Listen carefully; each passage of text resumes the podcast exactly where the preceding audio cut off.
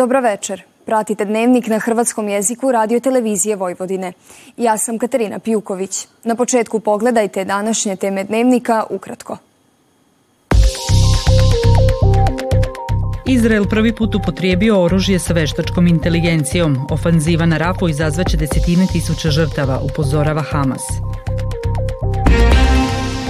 Sedmero civila, uključujući dvoje djece i bebu, poginulo u intenzivnom udaru ruske vojske na Harkov.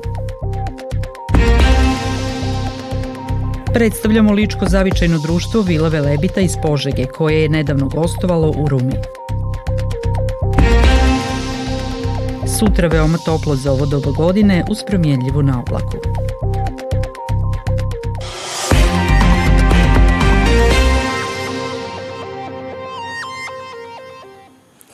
Intenzivne borbe između izraelskih trupa i Hamasovih operativaca nastavljaju se u Kan Junisu, kao i u središnjem i sjevernom dijelu pojasa Gaze.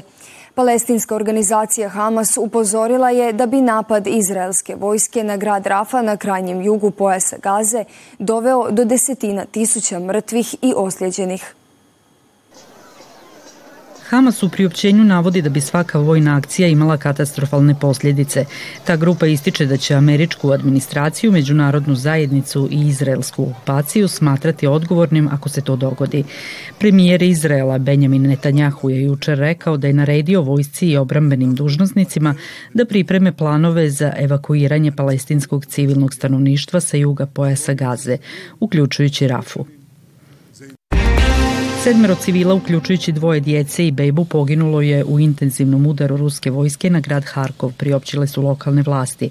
Među žrtvama su djeca starosti sedam i četiri godine i beba koja je imala pet mjeseci, rekao je načelnik regionalne vojne uprave Harkovske oblasti Oleg Sinegubov. Zvanični Kijev je ranije naveo da su ruske snage tijekom noći dronovima napale grad Harkov, a da je pogođena i benzinska postaja, nakon čega se požar proširio na petnaest stambenih zgrada.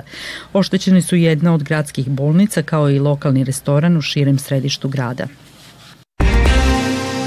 Više od tisuću ljudi u glavnom gradu Mađarske prosvjedovalo je tražeći ostavku predsjednice Katalin Novak zbog pomilovanja muškarca koji je bio umješan u zataškavanje slučaja seksualnog zlostavljanja u dječjem domu.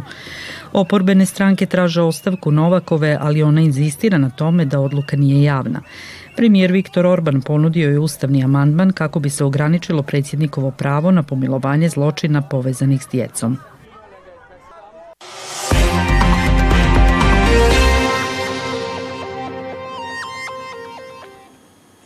Krajem prošle godine Hrvatska udruga kulture Matija Gubec iz Rume obilježila je sto dvadeset godina postojanja. Na koncertu koji su održali tim povodom gostovalo im je ličko zavičajno društvo Vila Velebita iz Požege. Oni su za naš program predstavili svoj rad i djelovanje. Glazbeno društvo Vila Velebita osnovano je prije dvadeset šest godina u Požegi, najprije kao pjevačka skupina koja kasnije prerasta u pjevački zbor. Ističu kako su nastupali diljem Hrvatske izvan njenih granica, njeguju izvornu ličku i slavonsku glazbenu baštinu, kao i starogradske melodije. Mi smo kao društvo, kao pjevačko društvo, dio udruge zavičajnog društva Ličani i kao takvi funkcioniramo, nismo posebna jedinica kao samo zbor. Jel? Tako da u, u radu udruge imamo još neke djelatnosti, a to su recimo imamo likovne kolonije, imamo izdavačku djelatnost, naš doktor piše pjesme i, pri, i knjige o Lici, Ličanima. U samom društvu, to je ličko društvo, mi se tako zovemo, ali tu su svi ljudi dobre volje mogu doći. Osobno i ja nisam Ličanka, ali volim pjevati i ovoga, dosta i radim za to društvo.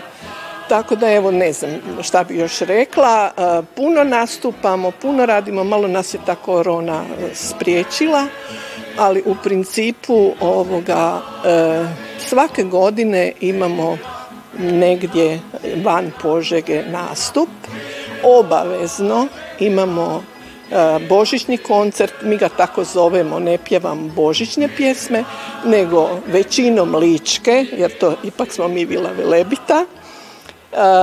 slavonske, ličke, neki i evergreen i tako, zavisi. Ako idemo negdje u posjete, onda većinom nastojimo uvježbati i neku pjesmu tog područja. Rodna drugo stara kućo, moja liko, moja srećo, uvijek si u srcu moj. Vratit ću se jednog dana, vratit ću se domu svoj. U Požegi ima dosta Ličana i kažem, to ličko društvo je jako aktivno, zahvaljujući zaista, zaista jednom entuzijazmu našeg predsjednika doktora Josipa Fajdića, bez kojega ne znam kako bi bilo i šta bi bilo. On to jako voli, jako njeguje i okuplja nas oko sebe i zaista i ovom prilikom hvala mu puno što nas drži na okupu. Naša sugovornica zaključuje kako su iznimno ponosni na suradnju koju su ostvarili sa hrvatskom zajednicom iz Vojvodine, iz Sombora, Petrovaradina i Rume. Koliko su ljubav i pažnja obitelji važni za poticanje psihičkog razvoja djece od ranog djetinjstva, uvjerili smo se na primjeru darovitog dječaka Ilije iz Odžaka. On je u prosincu prošle godine napunio tri godine, a do tada je naučio prepoznati i navesti gotovo sve državne zastave. Nesvakidašnji talent dječaka nedavno su primijetili i roditelji koji su se iznenadili kako je njihov sin kroz društvenu igru tako brzo sve zapamtio. Etiopija, Oman,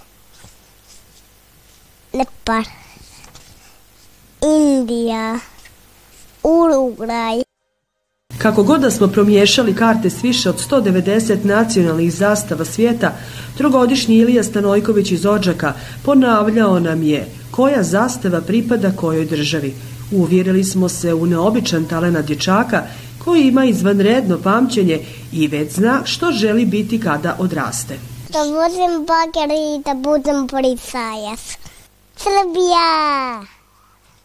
Srbija, Saudijska Arabija, Papua Nova Gvineja, Belgija.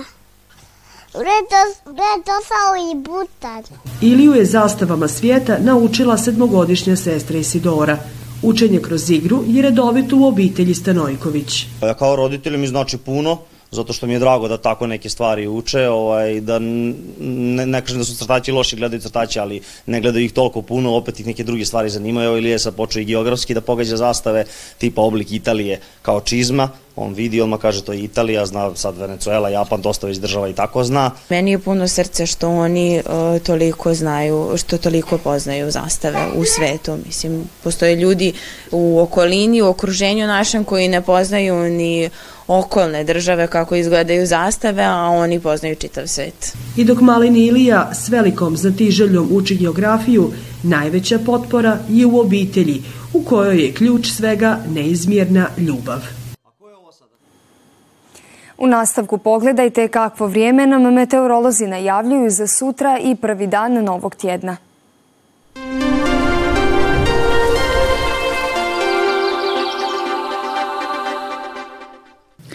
Veoma toplo vrijeme za ovo doba godine se zadržava u nedjelju uz promjenljivu naoblaku.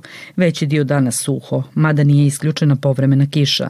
Vjetar pojačan južni i jugoistočni, u južnom Banatu olujni jugoistočni. Tlak ispod normale. Najniža jutarnja temperatura od devet do petnaest, a najviša dnevna od sedamnaest do dvadeset stupnjeva. Navečer je moguća kiša na sjeveru Vojvodine. U ponedjeljak naoblaka uz postupno zahladnjenje i kiša u većini krajeva, a u višim planinama snijeg. Toliko u ovom izdanju Dnevnika koji možete gledati i na zahtjev putem internetske stranice w w w točka r t v točka r s. Vidimo se u ponedjeljak u isto vrijeme. Hvala na pozornosti i ugodan ostatak večeri.